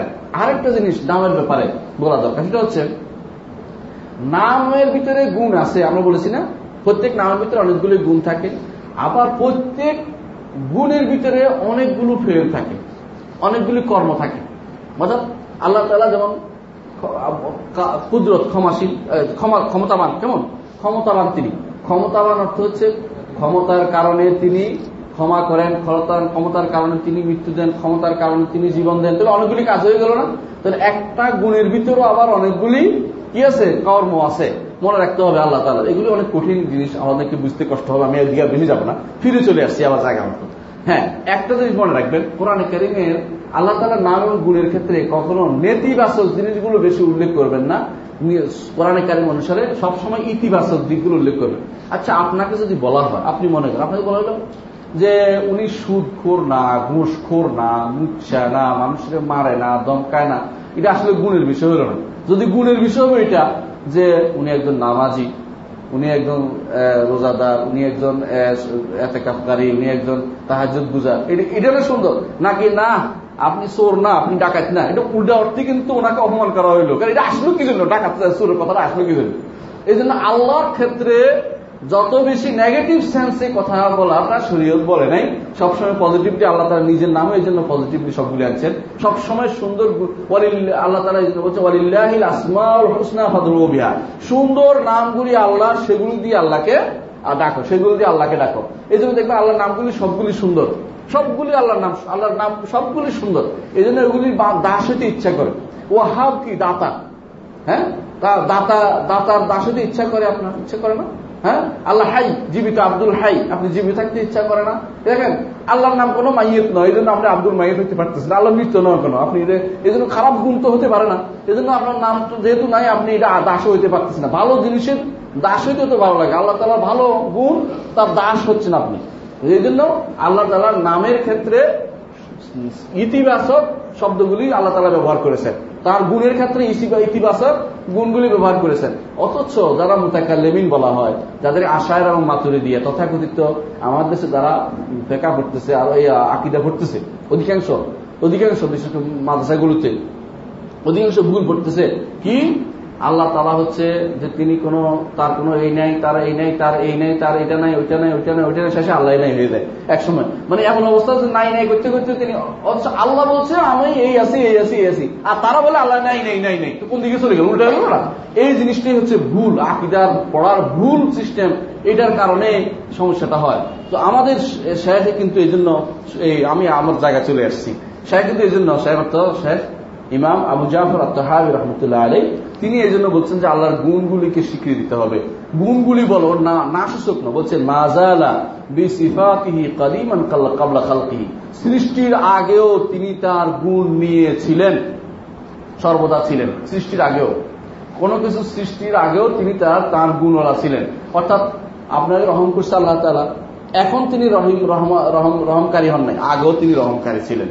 হ্যাঁ, আপনাকে রিজিক দিচ্ছেন, এখন তিনি রিজিক দাতা হন, আগেও তিনি রিজিক দাতা, আগে থেকে তিনি রিজিক দাতা, এটা বলা হচ্ছে। কেমন লামিয়াজদাদ বিকাউনিহিম শাইআন লাম ইয়াকুন ক্বাবলাহুম মিন সিফাতিহি, যে তাদের আগে, তারা এখন মানুষ একটা বস্তু হয়েছে, এই বস্তুর আগে আল্লাহ তাআলার গুণ ছিল না, এখন হওয়ার পরে গুণ, আল্লাহ তাআলার গুণ তৈরি হয়েছে, এটা বলার কোনো সুযোগ নাই। আল্লাহ তাআলা আগেও কথা বলতেন, এখনো কথা বলেন, মাঝখানেও কথা বলছেন, সবসময় কথা বলছেন, কথা বলার গুণ সবসময় আল্লাহ তাআলার ছিল, এটা বলার উপায় নাই যে আল্লাহ তাআলা আগে কথা বলছেন। আমার দেশে যারা মাতুরিদিয়া বা আকায়দা আশায়রা আকীদা বিষয়ে তারা মনে করেন আল্লাহ তাআলা আগে একবার কথা বলছে, আর কথা বলেন না, সেই কথা পড়ে আসছে, সেখান থেকে আয়না আয়না জিবরিল আয়না আয়না মাথার নবীদেরকে জানাইছে সেটা বলেছে একটাই কথা, আর কথা বলেন না। নাম বলছে কালাম নফসি, নাম যে কালাম নফসি মানে আত্ম, মানে এটা হলো নফসার ভিতরে একটা কালাম আটকে গেছে।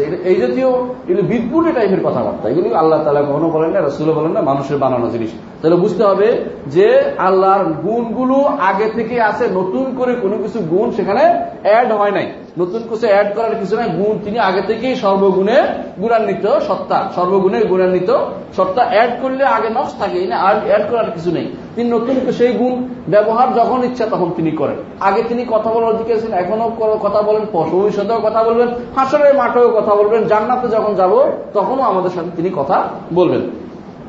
কাজাল কালা ইয়াজালু আলাইহি আবাদিয়ান, অনুরূপভাবে তিনি সর্বদা এই গুণের উপর থাকবেন, এই গুণ তার কখনো শেষ হবে না। লাইসা লাইসা বাদা খালকিল খালক ইস্তাফাদা ইসমাল খালিক ওয়ালা বিইহদাসিল বারিয়াত ইস্তাফাদা ইসমাল বারি। এই অংশটুকু ইমাম আবু হানিফা রাহমাতুল্লাহ কিতাব থেকে নিয়েছেন। এটা সরাসরি এই অংশটুকু সরাসরি আফ্রিকহুল আকবর থেকে আসছে, যে মানুষ সৃষ্টির পরে তার নাম খালেক হয়নি, সৃষ্টির পরে আগে থেকে তিনি খালেক। হ্যাঁ, তিনি সবকিছু তৈরি, দুনিয়ার সমস্ত সৃষ্টি তৈরি করার পরে তার নাম বারি হয় না, নতুন করে তৈরি করার পরে বারি হয় নাই, বরং তিনি আগে থেকেও তিনি আল বারি, তার নাম রয়ে গেছে। এই জন্য আল্লাহ তাআলার নামের ভিতরে আছে কি বারি, আল বারি। কেমন আল্লাহ তাআলার নামের মধ্যে আছে আল আউয়াল, আল আখির। কেমন আল আউয়াল আল আখির, এগুলি আল্লাহ তাআলার নাম। তিনি সবকিছুর আগে এই নামে গুণান্বিত, সবের শেষও এই নামে গুণান্বিত থাকবেন। সবকিছু আগে তিনি এই গুণ গুণান্বিত গুণে আছেন, সব শেষও এই গুণ তার থাকবে। এগুলিকে অস্বীকার করলে ঈমান থাকবে না। আমাদের শেখ এগুলি বলে গেছেন। আমরা ইনশাআল্লাহ ভবিষ্যতে পরবর্তী আলোচনায় ইনশাআল্লাহ আরো লম্বা আলোচনা করব। আজকের আলোচনা আমরা এখানে সমাপ্ত রাখি। সুবহানাকাল্লাহুম্মা ওয়া বিহামদিকা আশহাদু আল্লা ইলাহা ইল্লা আনতা আস্তাগফিরুকা ওয়া আতুবু ইলাইক। আসসালামু আলাইকুম ওয়া রাহমাতুল্লাহি ওয়া বারাকাতুহু। আমি চেষ্টা করেছি যেন বুঝতে অসুবিধা না হয়। আকীদার বিষয় তো অনেকের কাছে কঠিন হয়ে যাবে, কিন্তু আমি চেষ্টা করছি যেন কঠিন না হয়। কেমন ইনশাআল্লাহ আশা করি অনেকে বুঝতে পারছেন। কেমন যদি সমস্যা থাকে ইনশাআল্লাহ আগামী ক্লাসে আমরা আবার আবার একটু রিপিট করে নেব, যাতে সমস্যা না হয়। আল্লাহ আমাদের তৌফিক দান করুন। আসসালামু আলাইকুম ওয়া রাহমাতুল্লাহি ওয়া বারাকাতুহু।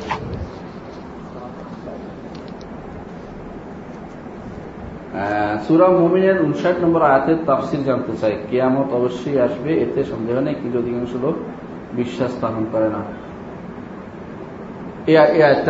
এখানে কি সমস্ত মানব জাতিকে বোঝানো হয়েছে? না, অধিকাংশ লোক দেখেন, অধিকাংশ লোক এখনো হিসাবে অধিকাংশ লোক কিন্তু ইমানদার নয়। বর্তমানেও অধিকাংশ লোক কিন্তু কাফেরে, যোগে যোগে কাফেরের সংখ্যা একটু বেশিই ছিল, এখনো বেশি আছে। ইমানদাররা তো বেশি হয় না এখনো। সুতরাং অধিকাংশ লোকের কথাটা তখনও যুগেও প্রযোজ্য, অর্থাৎ রসুলের যুগেও প্রযোজ্য, এখনও প্রযোজ্য, ভবিষ্যতেও প্রযোজ্য হবে। এক সময় সত্য এটা থাকবে না। যখন মুসা ঈসা আলাইহিস সালাম আসবে, যখন সমস্ত মানুষ ঈমান আনবে, তখন অধিকাংশ লোক এই অর্থ থাকবে না। তখন তখন অর্থ হবে আলমী জামানি, তার সময়কার অধিকাংশ লোকে তখন ঈমান আনত না, এখন ঈমান আনছে। কিন্তু তখন হবে অধিকাংশ লোক সর্বমানুষের তুলনায় তাও হবে স্বল্প, কারণ মানুষ সৃষ্টি তো অনেক বেশি, সে তুলনায় লোকের। এখানে যিনি বলছেন হ্যাঁ সমস্ত মানব জাতিকে বোঝানো কথা সত্য, যে অধিকাংশ মানুষ আখিরাতে ঈমান আনে না। কিয়ামত অবশ্যই আসবে, আন্না সাআতা আতিয়াতুন লা রাইবা ফিহা, যে অবশ্যই কিয়ামত আসবে, এতে কোনো সন্দেহ নেই। অধিকাংশ মানুষ ঈমান আনে না। অধিকাংশ অর্থ হলো মানুষ বলা হয়েছে, মানব জাতিকে বলা হয়েছে, জিনও এর সাথে সম্পৃক্ত, যে জিনরাও অধিকাংশ ঈমান আনে না। জিনদের মধ্যে যারা ঈমান আনে ওরা ঈমানদার, হ্যাঁ, আর যারা ঈমান আনে না ওদেরকে বলা হয় শয়তান, ওদের ওরা হচ্ছে শয়তান। বুঝছেন, জিনদের মধ্যে ইমানদার জিন থাকে, ইমানদার জিন, কিন্তু এদের মধ্যে শয়তান বেশি, এদের মধ্যে শয়তান বেশি। এই জন্য সূরা জিনের মধ্যে বলেছে যে ফামান আসলামা উলাইকা তাহারা রাশাদা আমাল কাসিতুনা ফাকানু জাহান্নামা হাতাবা, যে অধিকাংশই তারা জাহান্নামে, বেশিরভাগই জাহান্নামে শয়তানের দোষর, বেশিরভাগই খুব কমে ইমান আনে, খুব কমে ইমান আনে। জি, শুক্রবার আসরের সালাতের পর যে দুরূদ আশি বার পড়া হয়, এই আমল করা যাবে? এই দুরূদ সহিহ কিনা? না, শুক্রবার আসরের পরে যে দুরূদ আশি বার পড়ার কোনো হাদিস আসে নাই। এই জাতীয় কোনো আমল করা যাবে না, করলে বেদাত হবে, করলে বেদাত হবে। তবে শুক্রবারে দুরূদ শরীফ পড়তে নির্দেশ আসছে। আশি বার নির্ধারণ না করে আরো বেশি পড়েন, কম পড়েন, যত বেশি পারেন পড়েন, এতে কোনো শরীয়তে নিষেধাজ্ঞা নাই। রাসূলুল্লাহ সাল্লাল্লাহু আলাইহি ওয়াসাল্লাম বলেছেন যে এই দিনে বেশি করে আমার উপর তোমরা দরুদ পাঠ করো। দরুদ না বলে আমরা সালাত, সালাত বলি, সালাত পাঠ করো, কারণ এই এই দরুদ এই দিনে তোমরা বেশি করে মারুদুন আলাইহি আমার কাছে পেশ করা হয়, হাদিসে আসছে। সুতরাং আপনি বেশি বেশি করে দরুদ আশি বার নির্ধারণ করবেন না। মনে রাখবেন, যেই কোনো জিনিস শরীয়তে উন্মুক্ত রাখছে, উন্মুক্ত সেটাকে আপনি বাধাগ্রস্ত করলে এটা বেদাত হবে, আর যেটাকে শরীয়ত নির্ধারণ করে দিয়েছে আপনি এটাকে উন্মুক্ত করে দিলে বেদাত হয়ে যাবে। এই জন্য সময় এই দুরূদ শরীফের ব্যাপারটা আশি বার নির্ধারণ করে নাই শরীয়তে। যে ব্যক্তি এই আশি বার নির্ধারণ করবে সে একটা বেদাত করেছে, এটা সহি না।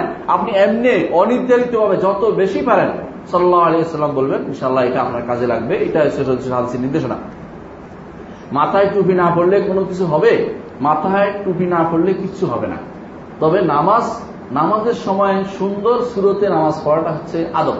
এই আদবের খেলাফ না করার জন্য আমাদেরকে নির্দেশনা দেওয়া হয়েছে। আল্লাহ তাআলা বলেছেন, ইয়া বনি আদম খুযু জিনাতাকুম ইনদা কুল্লি মসজিদ। হে বনি আদম, মসজিদে যখন আসবে বা সিজদা জায়গা যখন আসবে, সিজদা দিবে, তখন তোমরা সুন্দর জিনত নিয়ে আসবে। নিঃসন্দেহে টুপি একটা সৌন্দর্য জিনিস, এই জন্য টুপি দিয়েই রাসূলুল্লাহ সাল্লাল্লাহু আলাইহি ওয়াসাল্লাম অধিকাংশ সময় নামাজ সালাত আদায় করেছেন। আমরা দেখি সাহাবায়ে কেরাম অধিকাংশ সময় তাই করেছেন, দেখা যায়। সুতরাং আমরা টুপি দিয়ে সালাত আদায় করবো, কিন্তু টুপি সালাতের সাথে সম্পৃক্ত। সাধারণভাবে টুপি মাথায় দিয়ে সবসময় থাকতে হবে এটাও জরুরি কিছু না, এটাও জরুরি কিছু না। মানে সালাতের সৌন্দর্যের জন্য, এটা শুধুমাত্র সৌন্দর্যের জন্য। এই জন্য আমাদের শেখ নাসিরুদ্দিন আলবানি রহমতুল্লাহ আলাইহি বলতেন যে এটা একটা অপছন্দনীয় কাজ, টুপি দিয়ে সালাত আদায় করা অপছন্দনীয় কাজ। কিন্তু এটা নামাজের কোনো কমতি হবে বা কিছু, অথবা অনেকে বলতে টুপি নেই সালাত নামাজ কেমন বলে টুপি নেই, এটা কোনো কারণেই নেই। এটা যেন না হয় এটা খেয়াল রাখা দরকার, কেমন। আর যেটা বলছিলাম, টুপি সারাক্ষণ পরে রাখতে হবে, দায়মের শূন্য লাজিমের শূন্য যদি বলা হয় এটার কোনো দলিল নেই, এটা হলো বাড়তি কথা। আচ্ছা, চশমা পরে সালাত আদায় করা যাবে কিনা? আমি তো পড়ি ভাই, আমি তো চশমা পরে আমি সালাত আদায় করি, কি করবো বলেন তো, সমস্যা কি? কারো যদি নাক চ্যাপটা থাকে আমার মতো হয়তো নাকটা জোর করে চাপ দিবেন একটুকু আর কি, এতে আর কোনো উপায় নেই। নাকটা লাগাইতে হবে, নাক লাগাতে হবে, মাথা কপালটা লাগাতে হবে। রাসূলুল্লাহ সাল্লাল্লাহু আলাইহি ওয়াসাল্লাম বলেছেন, ওই হিন্দুরা ষষ্ঠাঙ্গে প্রণিপাত করে, ছয় অঙ্গে। আমরা মুসলমানরা সপ্তাঙ্গে করি, সাত অঙ্গে করি, পার্থক্য একটা আছে। তখন প্রণিপাতের, হ্যাঁ মানে আমরা সিজদা করি সাত অঙ্গে, নাক কপাল একসাথে, দুই দুই হাতু, দুই হাত দুই পা, এবং চিনতে পারছেন ছয়টা। সুতরাং এটা লাগাই করতে হবে। এই জন্য চশমা লাগাইলে এমন চশমা লাগাবেন না যেটা দূরে রাখে আপনাকে, কষ্ট করে যেন, কষ্ট হলো সেটা দিতে যেন তামাককে নটা খেয়াল রাখবেন। আচ্ছা, আরেকটা জিনিস বলেছেন, শুক্রবারে সূরা কাহাফ পড়লে সাত দিন গুনাহ মাফ হয়ে যায় যদি দশ আয়াত পড়া হয়। না, শুক্রবারে সূরা কাহাফ পড়লে সাত দিন গুনাহ মাফ হয়ে যায়, হাদিস সহিহ আছে কিন্তু, মানে জুমা আরেক জুমা পর্যন্ত। তো এটা কিন্তু সহিহ হাদিস আছে, এটা মনে রাখবেন। শুধু দশ আয়াত না, পুরোটা পড়লে, দশ আয়াত পড়লে দাজ্জালের থেকে হেফাজত মাহফুজ থাকবে। হাদিস দুইটা দুই জায়গায়, একটা একটা ফিট করে দিবেন না। দশ আয়াত পড়লে, প্রথম দশ আয়াত অথবা শেষ দশ আয়াত পড়লে, সহিহ হাদিস প্রথম দশ আয়াতে বেশিরভাগ বলা হয়েছে, তাহলে আপনি কি হবেন, দাজ্জালের সাথে আপনার সাক্ষাৎ হবে না, আপনি ইমান ইমান নিয়ে চলতে পারবেন। কারণ দাজ্জালের সাথে বহু ইমানদার মানুষ যাই ইমান ইমান নিয়ে কবর দিতে পারে না, কাফের হয়ে যাবে। এই জন্য দাজ্জালের সাথে সাক্ষাৎ হবে না, ফিতনা থেকে বেঁচে যাবে, দাজ্জালের ফিতনা থেকে। আর কিন্তু পুরোটা পড়লে আপনি আগামী ইয়া পর্যন্ত, মানে আরেক জুমা পর্যন্ত আপনার গুনাহ ক্ষমা হয়ে যাবে, হাদিসে আসছে এটা সত্য কথা। আরেক জুমা পর্যন্ত, জুমা এক জুমা থেকে আরেক জুমা পর্যন্ত ক্ষমা হয়ে যাবে। এটা কিন্তু আগে আগের না, এটা কিন্তু ওটা পরের না, এটা আগের আগে, মানে আগের জুমাটা, মানে এক সপ্তাহ, গত এক সপ্তাহে। আচ্ছা, কোনো বিষয় যদি কেউ সন্দেহ করে সে বিষয়ে মিথ্যা হয় তাহলে কি করব আমি? কোনো বিষয়ে যদি কেউ সন্দেহ করে সে বিষয়ে মিথ্যা হয় তাহলে কি করব আমি? প্রশ্নটা বুঝে আসে নাই। সন্দেহ করবে না যদি সে বিষয়ে মিথ্যা হয়, সন্দেহ করবে, কথাটা আমার বুঝে আসে না, এই জন্য এটা উত্তর দিলাম। আচ্ছা, তাওহীদে হাকিমিয়া কি এটা আলাদা প্রকারের না হলে রুবুবিয়্যাহ বা উলুহিয়্যাহ কিসের অংশ? চমৎকার প্রশ্ন। প্রশ্নটা কিন্তু মানুষ ভুল করতে পারে। আচ্ছা, আপনাকে আমি প্রশ্ন করি, হুকুম দিবে কে? আল্লাহ না? বিধান দিবে আল্লাহ না? সালাতের বিধান কে দিছে? আল্লাহ দিছে না? সূর্যের আকারের বিধান কে দিছে? আল্লাহ দিছে। এটা কি এটা কি আমার কোনো কাজ? তাহলে বোঝা গেল এই অংশ কার? আল্লাহর না? আল্লাহর না? আল্লাহ। তাহলে এটা কি রুবুবিয়্যাতের অংশ না? রুবুবিয়্যাতের অংশ। আচ্ছা, আমি ইবাদত করি, এটা কার কাজ? আমার কাজ না? আচ্ছা, আমি আল্লাহর কথা মানি, এটা কার কাজ? সালাত আদায় করি, এটা কার কাজ? আমার কাজ না? তাহলে আমি আল্লাহর আইন মানি, এটা কার কাজ? আমার কাজ। তাহলে একদিক থেকে এটা রুবুবিয়্যাতের অংশ। সহজে বুঝে নেন, আমি একটু সহজে, এই জিনিসটা অনেকেই বুঝতে কঠিন হবে, কঠিন একদম সহজ। আল্লাহর আইন দেওয়ার দিক থেকে এটা কার কাজ? রুবুবিয়্যাত। আর মানার দিক থেকে আমার কাজ, আমি মানবো, আমি না মানলে আমি আল্লাহর উলুহিয়্যাতে ক্ষতি করলাম। আর বিশ্বাস না করে আল্লাহ আইন দিতে পারে, তাহলে আল্লাহর রুবুবিয়্যাতে অস্বীকার করলাম। তাহলে হাকিমিয়া যেটা, এটা কিছুই না, এটা হলো আইন এবং বিচার ব্যবস্থা। আইন দেওয়ার মালিক আল্লাহ তাআলা অস্বীকার করলে রুবুবিয়্যাত শিরক হবে। আর যদি আমি না মানি তাহলে এটা কি হবে? আমি আল্লাহর উলুহিয়্যাতে অলুহিয়াতে শিরিক করলাম। তাহলে হাকিমিয়ার মাসালাটা হচ্ছে এরকম যে এটা হচ্ছে একদিক থেকে রুবিয়াতের সম্পৃক্ত, আরেক দিক থেকে উলুহিয়াতে সম্পৃক্ত। কি বুঝছেন? বুঝছেন আমার মনে বুঝে আসছে, ঠিক না? সহজ বা এসছে, বেশি সহজ করে বুঝাতে পারবো না, আশা করি বুঝে আসছে এটা। আচ্ছা, শুধু রাব্বি বা ফজলে রাব্বি নাম রাখা যাবে? অসম্ভব। রাব্বি নাম রাখলে কুফরি হইব। রাব্বি অর্থ হলো আমার রব। আমি একজন আমার কাকা হয় কি তো ছেলের নাম কিন্তু রাব্বি, আরে হাল রাখুর রব, কারণ আমি চিন্তা করি না কখনো, আরে বলবো তাহলে কথা কথা তো নাম বদলে যাচ্ছে, এই জন্য। আর ফজলে রাব্বি নাম রাখা যাবে, কিন্তু এই জাতীয় নামগুলি না রাখাচ্ছে উত্তম, হচ্ছে সুন্দর না। ফজলে রাব্বি অর্থ হলো আমার রবের কারণ দয়া, আমার রবের দয়া, এই জাতীয় এটা হলো মুরাক্কাব নাম। এই জাতীয় নাম রাখা হচ্ছে আব্দুর রহমান, আব্দুল্লাহ, ওসামা, জায়েদ, এরকম সুন্দর সুন্দর নাম রাখাটা উত্তম। কেমন উত্তম সুন্দর নাম রাখা? ফজলে রব্বি, ফজলে ইলাহি, মঞ্জুরে ইলাহি বা এই জাতীয় নামগুলি হচ্ছে উত্তম, হচ্ছে সুন্দর নাম রাখা, আব্দুল্লাহর সাথে লাগানো, আব্দুর রহমান নাম রাখা, এগুলি আল্লাহ তাআলার সাথে যেগুলির নাম হয় সুন্দর বেশি। কেমন? এটা মনে রাখবেন। আমাদের নাম এরকম হয় না, নবীদের নাম আসছে কিছু, আবু বকর, মুহাম্মদ, জাকারিয়া, তিনটা হয়েছে একসাথে, দুই নবী এক এক সিদ্দিক নাম হয়েছে, এটা ডবল। একজনের আমার বন্ধুরা ছিল, বলছে না আসমা বেলাস, মানে বিয়ে অনেক নাম একসাথে করে বলছে, তুমি একটা নাম হলে যথেষ্ট ছিল। আচ্ছা, দোয়া পড়ে দোয়া দ্বারা তাকদীর পরিবর্তন হয় কিনা? যদি হয় তাহলে এটা আল্লাহ আগে থেকে জানেন কিনা? সুন্দর প্রশ্ন। তবে এই প্রশ্নের উত্তরের জন্য আগামী ক্লাস পর্যন্ত অপেক্ষা করবেন। কেন? আগামী ক্লাসের তাকদীরের ক্লাস, আমি এটা এখন বলে ফেললে আগামী ক্লাসে মজাটা পাবেন না, এবং আমি চাই আপনি কষ্ট করে আগামী ক্লাস পর্যন্ত থাকেন। তবে সংক্ষেপে এটা বলবো যে তাকদীরের পরিবর্তন আপনার দৃষ্টিতে, আল্লাহর দৃষ্টিতে নয়, আল্লাহর দৃষ্টি সব নির্ধারিত, আপনার দৃষ্টিতে হচ্ছে।